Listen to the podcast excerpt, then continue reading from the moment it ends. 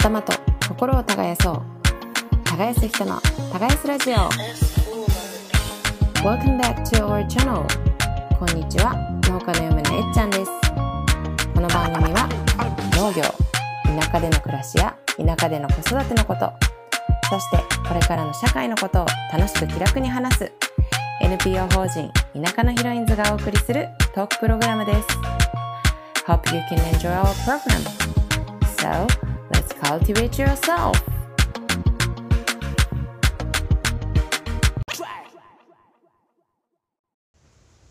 始まりました。耕す人の耕すラジオあの耕す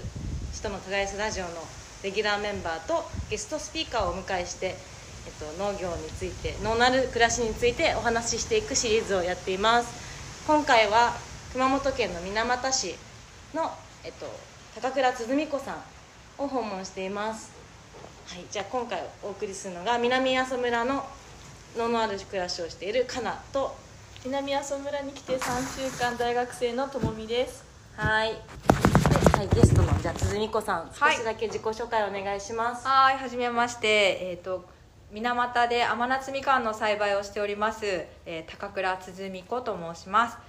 えっ、と私は、えーガイア水俣というガイア水俣という会社で働いているんですけどもそこが甘夏みかんを全国に販売する会社でもありまして、えーそこで働きながら自分自身も生産を担ってみたいと思いえーっとですね何年前かな？5年あ4年前から4年前から。はい、甘夏みかんの自然栽培に取り組んでおります今日はお二人がわざわざ水俣まで来てくださってあの縁も見てくださってはい。という感じでちょっと楽しみにお話ししたいと思います。ありがとうございます。そう、さっき見に行ったんですけど、はい。ね、なんか段々畑というか、見よ下を水俣は海がありますそけど、うですね。なんか丘から見下ろす形ですごい綺麗でした。ありがとうございます。あの甘夏団地と呼ばれるあの甘夏みかんとあと白縫いという、はい。えーデコポンの品種なんですけどそういったあのみかんだけが植わっている場所ですね。うん。あの水俣の中でも特にあのみかんが密集して植わっている地区にご案内しました。はい。そもそも甘夏の栽培を始めたきっかけ、はい。鼓子さんがこの水俣っていう土地にでやっているきっかけを教えていただいてもいいですか？はい、えー、と私はですね、えー今34歳なんですけど、い。水俣で生まれて育ってうん。あの大学と就職はちょっと一回外に出ましたけれども、えー、と7年前に水俣に U ターンしてきた出戻り組でございます。それで、まあ、父母がですねあのそもそも水俣に来た、えー水俣で生まれ育った人間ではなくてですね、父は千葉県母は埼玉県であの生まれ育ってたん。ですけれどもあの水俣病が有名ですね水俣は、は水俣病の患者さんたちの支援のために水俣に移住してうん。その患者さんたちが作った甘夏みかんを全国に販売することを仕事にしてきてその中で私も生まれています。でまあその大学とか就職で一回外に出たんですけれども、はい。やっぱり水俣に戻りたいなという気持ちと、うん。まあ、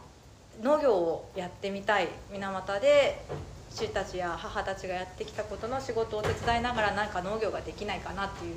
思いがあったので帰ってきて一緒に働かせてくださいと言って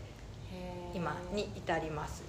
ガイア水俣さんはじゃあお父さんお母さんが立ち上げたそうなんですそうです。父母たちが、あの集まって作った会社です。へーどういう水俣病のことについて私もあの昨日資料館に2人で行ったんですけど、すごいなんだろうまあもちろんね公害いうん。ろんな生産をする中で生まれたものですなんだろうそういうことは知っていたんですけど、実際になんでこんなにうん。まだ影響があるというか、うん。長い間影響があった公害だってことで知らなかったんですけど、そうちょっとかその会社の関係とそうですか、よね。まあちょっと軽くうんお話できたりしますか、はい。えっ、と水俣は水俣病はですね、はあの今からもう66年も前に公式には確認された病気です。でもう66年も前っていうとかなり昔のことなんですけれどもあの当時発症した患者さんは今もご健在の方ももちろんいらっしゃいますしあのそうですね亡くなった方も多いですけれども認定水俣病として認定されて生きておられる方が今でも200名以上おられます。でそうですね説明がちょっと複雑ですが、まあ、ちょっとはしょって説明させてもらうとですね、はい、あの水俣病っていうのはあの窒素という化学肥料を元は作っていた会社化学会工場がですね、うん、あのアセトアルデヒドというあのビニールですね。ビニールを作る原料となるものを工場で作っている時に水銀を使用していたんですけれどもそれが工場内で有機水銀化して有機水銀っていうのはですね非常に人間にとっては毒性の強い。化合物でそれがそれとは気づかずに海にあの排水として流してしまった、はい、その量があまりにも大量でその垂れ流された水有機水銀を、えー、海の中にいるプランクトンだったり小魚だったり大きな魚も摂取していって、まあ、食物連鎖と言われるんですけどプランクトンを小さい魚が食べ小さい魚が大きはい、大きな魚が食べその大きな魚を鳥や人間が食べ、はい、その体内に入った毒がその食物連鎖の過程で非常に生物濃縮が起きていて非常に高濃度の有機水銀が人間の体内に入った時にあの脳を脳の神経を破壊して、はい、まあ、大脳のあの神経が侵されてしまいあの障害非常に重度の障害を持つ人が生まれてきたっていうのが、まあ、一連の流れです。はい、で非常にあの濃厚な汚染を受けた人は亡くなった方もすぐ亡くなった方も、うん、早い方では2ヶ月ぐらいとかで、うん、亡くなってしまった方もいるんですけれども、はい、あのて、まあ、ある程度汚染度それでも高い濃度なんですが汚染度が低いというか、まあ、高いけれども死に至るまでではないあの汚染された魚たちを食べた人はあの水俣病という病気を患いながら重度の障害を持っていながらも暮らしていかれています。なるほど。であの私が私の父や母がお付き合いしてきた患者さんっていうのは、はい、そういったあの重度障害を持っていた方とかあるいはまあ汚染の具合は低いんですけれども、はい、あの日常生活に少し支障があるような例えば手が震えたり手足が震えたりあの視野が狭かったり耳が聞こえにくかったり口がうまく回らなかったり、はい、味がわからないとかあのしびれやめまいとか、まあ、一見外からはあんまり分かりづらい症状が多いですけど、はい、そういった日常生活で不自由をされている方々のはい、あの支援をしてきました。そういった方々はあのやっぱり魚を大量に食べた方っていうのはもともと漁師だった方が多くて、本当にすごい量食べていたって聞きます、ね、あの3食魚、はい、で1食につきその丼1杯分の刺身を食べるみたいな。わあ贅沢だけど。ね。刺身を丼で食べるとはという感じですけど。とにかくまあ食事の中心が魚だった人たちだからこそ余計に大きな汚染、え高濃度の汚染を受けてしまって、まあ、水俣病になってしまった。なるほど。そういった漁師さんたちがやっぱりえーと、自分の体も具合が悪くなったしあの量で生計を立てていくことが難しくなってどうしようと。魚を取っても売れないしそもそも魚を取るということ自体が自分の体には大変だと、うんうんうん、そこで当時あの高値で取引されていた甘夏みかんに目をつけられました。甘夏みかんってあまり今はメジャーな品種ではないんですけど、はい、あの当時はですね本当50年以上前の当時はあの夏みかんっていうさらに酸っぱい昔の品種に比べて比較的甘い品種、品種改良ではないんですけど枝代わりで生まれた甘夏みかんの方が甘くて美味しいっていうことであの今よりも3倍ぐらいの価格で取引がされていたのでならばということで自分たちが住んでる裏山家の裏山を切り開いてはい。そこに甘夏みかんの苗木を植えて育てられていってそこから、まあ、私たちのグループは45年今まで、すごい。はい、続続いいてるんでてすね。きています。ちょっと説明が長くなってすいません。難しい方。いやーすごいわかりやすかったです。ありがとうございます。甘夏みかんのスタートがそういう始まりだったっていうので。で漁師が、まあ、農業者になったっていうスタートが、かなりのじゃあ長い挑戦というかそうですよね。で今もその木はずっと植えられたままあるんですね。今も現役で甘夏は本当に聞くところによると100年ぐらいは生きるというふうに聞きますから、まあ560年生はまだまだいけるということで 今もその当時植えた木を使ってうん。そこから収穫してますね。すごいですねじゃあそれは、ね、思いをつつなぐ役割というか。です。本当そのつもりで。すごいつな伝わってきましたね。あ本当ですか？すいません。すごい熱い、圧を出してますけど、えー。そういう本当にそうですね、はい。自分があの仕事を始めた当初はよく分かってなかったんですけど、はい。その自分のお父さんお母さんがやってきた仕事っていうのを何だったのかなっていうのを水俣病を学んでいくうちにあとその生産者と話をしていく中であの分かってきて学んできてあすごいなって改めてそのなんていうのかな自分たちが例えばねそれまでずっとやってきた仕事大事に思ってた仕事をある日突然、まあ、病気になってしまったりとか、その仕事をやってもそれが彼にならないっていうことが分かって、諦める時の、まあ、絶望というかね。どうしたらいいんだろうっていう時に、はい。でもいやいやってまあ生きていかなきゃいけないしはいここで転換してよし山に行って山に木を植えてみようってなったところのそのなんていうんですかね気持ちの切り替えとそこに希望を見出していった人たちの生き様っていうのは本当に尊敬しますね。昔の人強いなと思います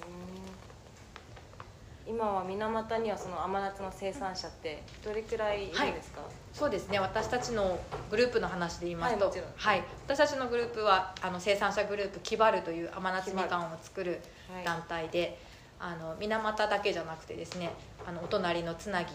とさらに先の足北。で対岸のですね天草にある御所の浦はい。はい。そこにも生産者が、は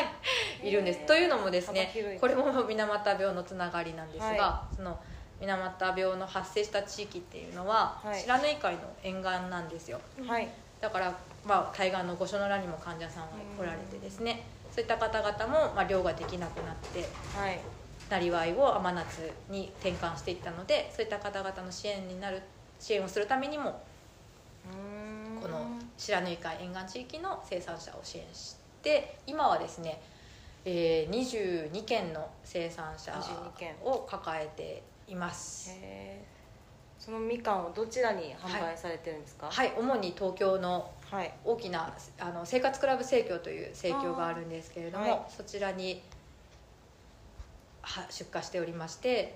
えー、とあとは小口で、えー、と個人のお客様にはい。全国販売してますね、特に北海道からは引きが多くてねやっぱり北海道では取れない産物なの確かに。で作ることもできない産物なので毎年楽しみにしてますというへあのーご注文のお電話をいただきます。じゃあ出荷の時期というか、はい。みかんができてう売ってる時期って大体いつ頃なんですか？はいえっ、と白縫いというそのはい。デコポンの白縫いは2月の上旬、で、うんうん甘夏は2月中下旬からスタートして、はい。3月のあのいっぱいくらいですかね。うん。甘夏自体は2月から3月にかけて販売を。季節の風物詩というかこの春の前くらいに食べられるっていうそうね。限定的な、旬の味をそのまま届けられるようにえー。でもしてます、美味しいですよね。なんかいや。白縫いもそうですけど。食べたことありますか？甘夏はあると思います。でも多分そんな結構スーパーにもたくさん出てるじゃないですか。熊本に行くと。うんうん。熊本に住んでるとやっぱりあるので多分ピンキリかなと思うんですけど。そうですね。うんうん。確かに皮は結構剥きづらいというか。皮が硬くてですね、なんか食べるのあなんかどうやって食べるんだろうって思っちゃったんですけど食べてみるとでもちょっと酸っぱ酸味もあってでも甘みもあって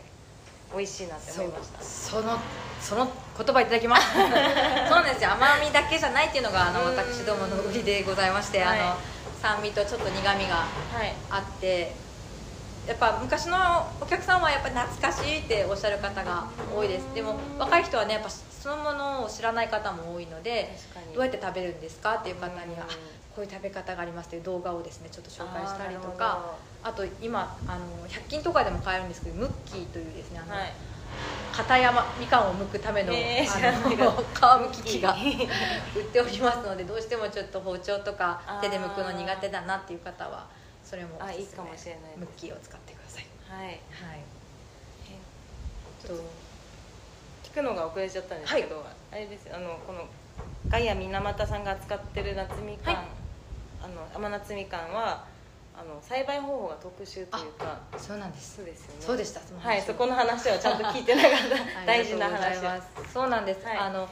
先ほどお話ししたようにそのやっぱ患者さんたちが作るみかんっていうのはですね、えー有機原農薬栽培はい。によって作られてます、うん。というのもあのやっぱり自分たちが水銀の被害を受けた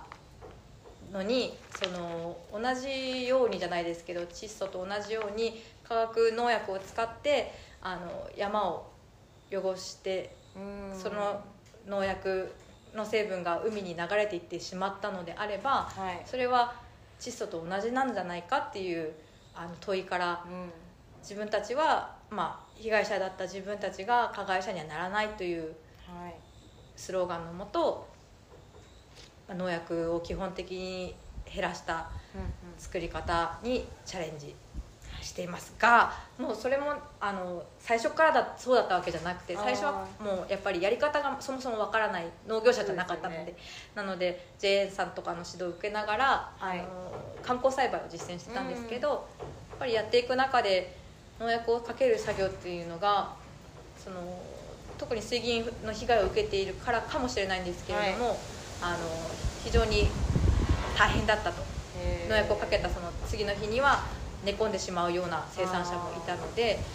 やっぱりできるだけ体にとっても自分たちの体のためにも使いたくないっていうのとぱり甘夏の特性として皮ごと丸ごとはい例えばジャムにしたりとかうんピールにしてあの砂糖漬けにして食べていただくっていう食べ方をおすすめしてもいるのでうんうんうん安心して食べてもらうためにも防腐剤など使わない作り方を実践しようなるほど。ということで、まあ、観光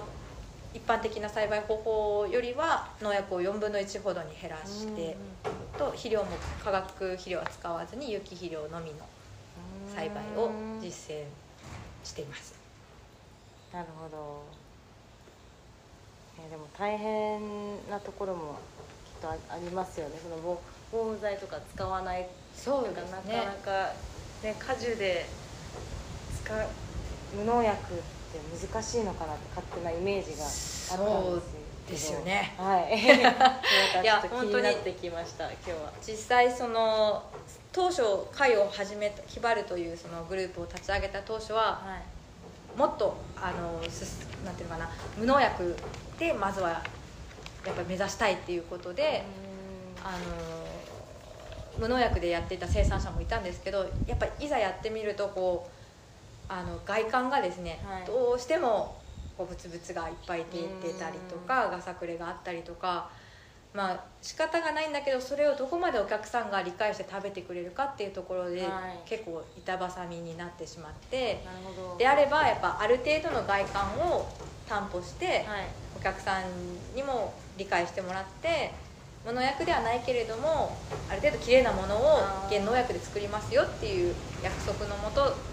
販売していこうっていう方針になっているのでそういうことなんですね。です。なので今の私たちのグループで無農薬っていうのをやってる方はおられないんです実は、はい。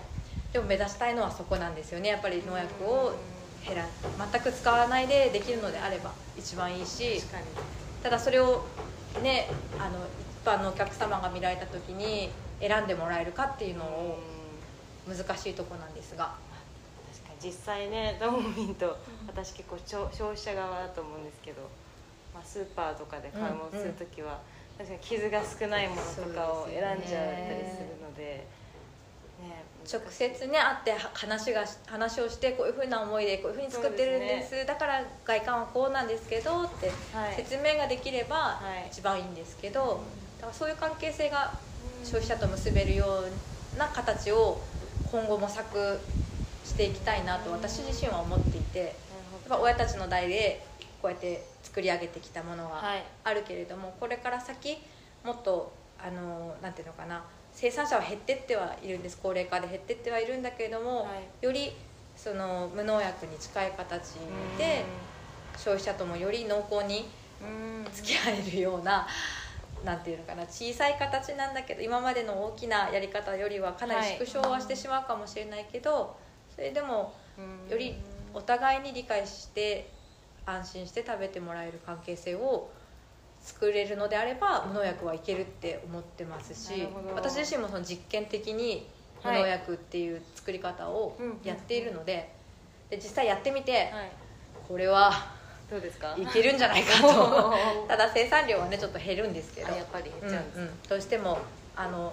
肥料も使って私はいないのであ農薬を使わない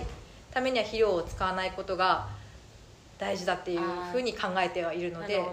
生産量は落ちますが、はい。でもなんていうのかなある程度の外観は守れてうんうんうん。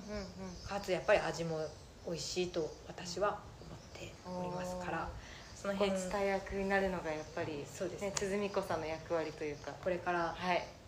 大事にしていきたいですね。やっぱりはい。その上の世代の人たちが築き上げてきたものとか思いとかはい。っていうのを私の代になって甘夏という軸はぶれずにその伝えるメッセージ、はい。どれだけこれが持続可能なのかとかっていうことを考えてうん形にして消費者に伝えていきたいなと。は素晴らしいですね。えーそう今ちょっと持続可能っていう言葉が出たと思うんですけど、今田舎のヒロインズのあの活動のキーテーマとうんなるのが、あの農業なくして持続可能な社会なしっていうのがキーテーマにあって、まあ、はい。持続可能って言ってもいろんなものがあるというふうに言っていて、まあ、食を作るだけではなくてでもその社会を作るだったりとか、まあ、子供を育てあのうん。教育的な意味での農業だったりとか、まあ、ほんと環境の意味でもそうですしなんかいろいろあるよねっていう話をしてるんですけどあのいろいろそういう生産者の中にいながらそして自分もやりながら感じるなんか農業者としてのやり役割、うん。その持続可能な社会を作る上でどういう役割があると思いますか、おーちょっと難しい質問かもしれないんですけど。そうですね。私自身はうーんと持続可能って考えた時にはい。なんかやっぱり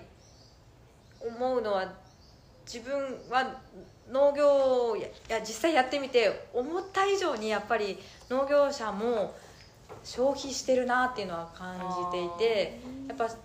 石油資材石油を、はい。あの元とした資材は結構マルチだったりとかうん。あの草刈り一つにしたってあのコードナイロンコード使ったりとか、まあ、いろんな資材がプラスチックができていてでね。で、まあ、それを動かす動力だったりとか、はい。い、ろんな肥料にもエネルギーが使われてるしうん。なんか考え出すと結構消費しながら作ってるんだなって思うとはい。本当の意味でのさ持続可能って結構難しいなって思っていて。うん。自分が生み出すものがその消費したものの量をちゃんと上回っているのかなっていうのはあ考えるようになりました農業をやってみて。だからそのどんな農業をやるのかっていうのも結構大事なんじゃないかなって。それはもういろんな方いらっしゃるから多分聞いててそ,、それはどうなのかなって思われる方もいるかもしれないんですけどやっぱりその今技術が発展してきてあのね AI を使った IT を使った農業だったりとか、はい。いろんな、まあ、推進されてる農業の形を見るとちょっとやっぱ疑問に思うところもあってそれがエネルギーがないと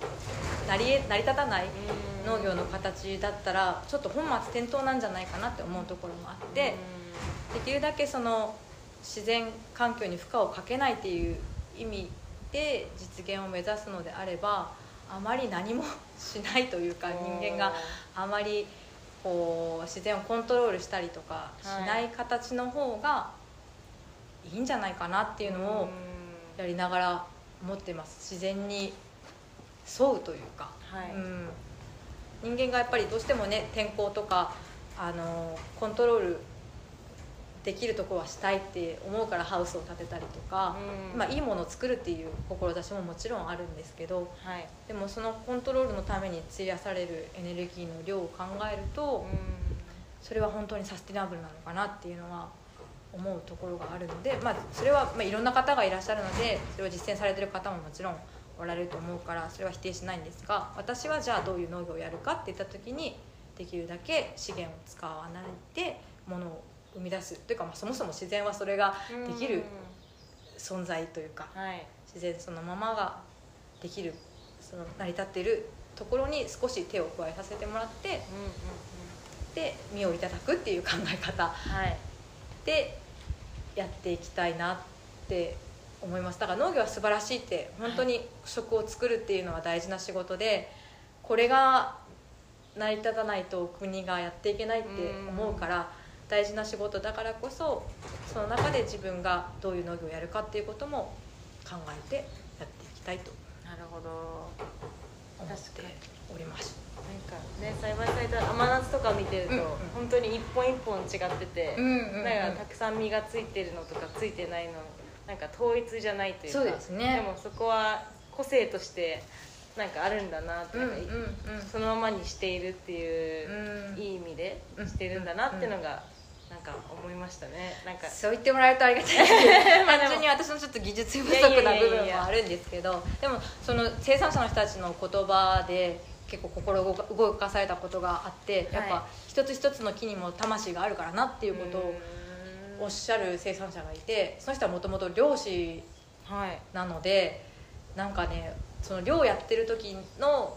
心構えがそのまま畑に持ち込まれてるところがあったりしてはいそういう姿を見てるとなんて昔の人の自然観というかはい。自然に対する考え方はい。みたいなのがかっこいい。かっ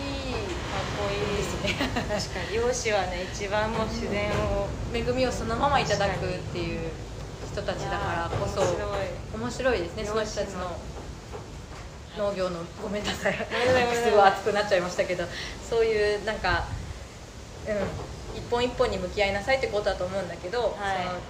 魂をそこに見てるっていうだってその人あのえっ、と1月のそのお正月になると、はい。園にこうあの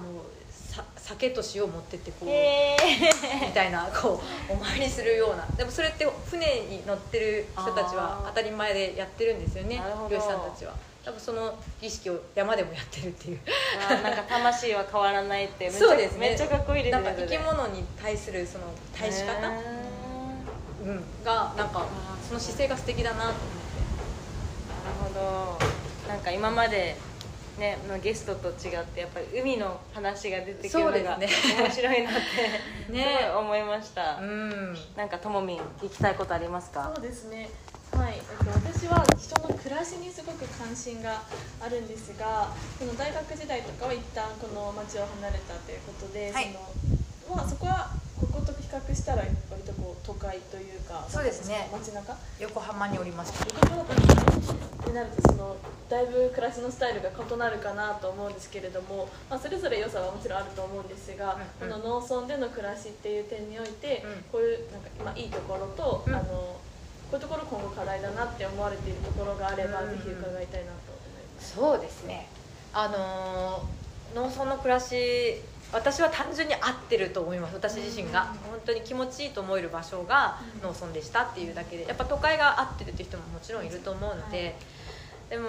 やっぱり畑の中にいてあの草をこう触ってたりとか,、まあ、なんか苗を植えたりとか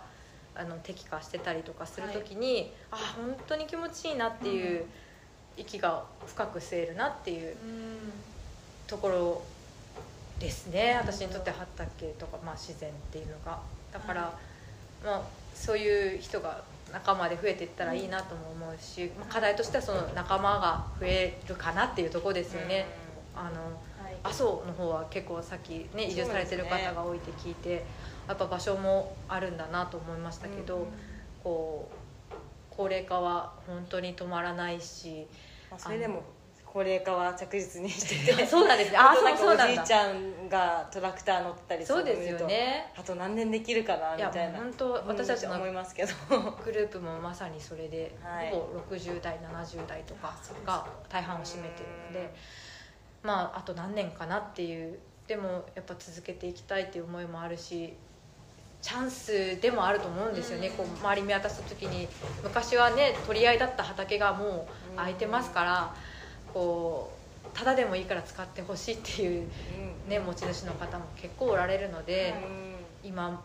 なんかちょっと脳的な暮らし憧れるなとか、はい。試してみたい引っ越してみ暮らしてみたいなっていう人がもしいたら水俣へどうぞということで、あの 土地はいっぱいありますし、あとはまあそこでね生計を立ててどうやって立てていくかっていうのは大きな課題なんですけど、でもまあそうですね暮らし方をどういう暮らし方に置くか重きを置くかにもよるけど私自身はまあ大して大した稼ぎもないですが、まあ、充実してやっぱり食べ物を自分が作って食っていけてるっていうその安心感っていうのは、は目の前に芋があるから大丈夫みたいな すごい直感的な部分なんですけどそういう食べ物があるから安心なんとかやっていけるなっていうところはあるのでなんかもし考えているちょっと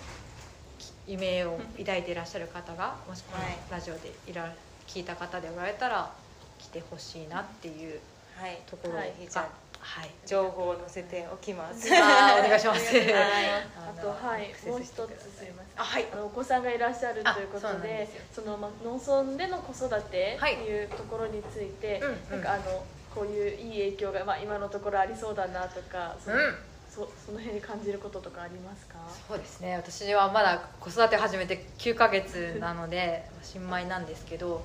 まあ本当田んぼとか畑に一緒に連れていくんですよね子供も、はい。でなんていうのかな。うーんと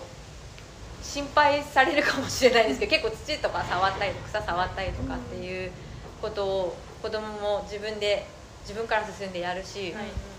で止めないでいるとちょっと食べちゃったりもするからそこはちょっと見ていかなきゃいけないんだけどでも自分で判断してる感じがします子供も。これは、うん、口に入れて「うんまずい」みたいな そういう体験を小さいうちからさせておくと、うんまあ、自然に対するその近さみたいなのが備わってくるだろうなって私自身もそうやって育ったから多分自然がホッとするようにできてるんだと思うんですけど。それがいい影響なのか 悪い悪くはないと思うけどそのどうなのかっていうのは分かんないんですけどでものびのびと病気もせずに今のところ風が強いですね。今のところ元気に育ってくれてるので、まあ、子供はどんどんこれからも畑に連れてって一緒に作業してもらって、まあ、農業の楽しさもその遊びの中から学んでほしいなと思ってます。ありがとうございます、はい。ありがとうございます、はい。ちょうどいいお話がたくさん聞けたので。いやすいません。私やいっぱい喋りましたね。いやいやね熱いいや熱い思いが多分ごめんなさいいやいやあの音声越しに伝わってると思います。すいません。いやいやちょうどはいいい時間なので、ははいいじゃあ今日は、はい、いろんなメッセージいただきましたけど、はい。はいじゃあ高倉堤子さん水俣であ甘夏みかんをつえっと作って、まあ、販売されています。はい。ガイア水俣で検索とかで出てくるんですか？はい出てきます。あホームページもありわます。かりました。はい。じゃあチェックしてみてください。ぜひお願いします、はいではありがとうございました。ありがとうございま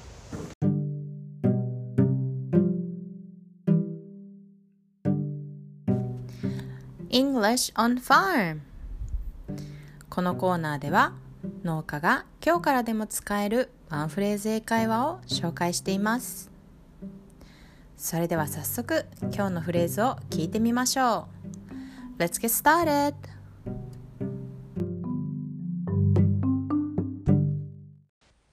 We practice crop rotation to improve soil health.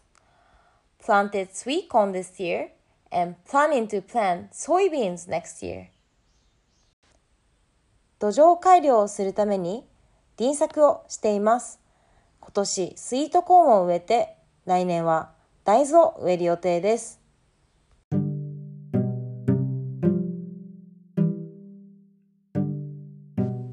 今日のフレーズは輪作についてのフレーズでした。輪作とは一つの畑に様々な作物を順番に栽培していく農法ですが、これは英語で crop rotation と言います。crop は作物、rotation は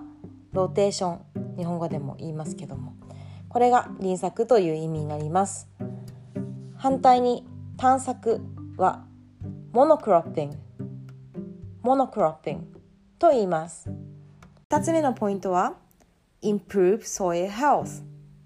直訳すると土の健康を改善するという意味になりますがこれはいわゆる土壌改良のことを指しています。このように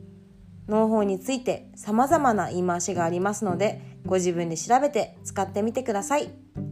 では最後に英語のフレーズをもう一度お聞きください。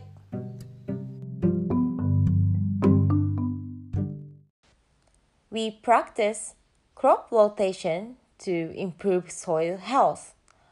Planted sweet corn this year and planning to plant soybeans next year.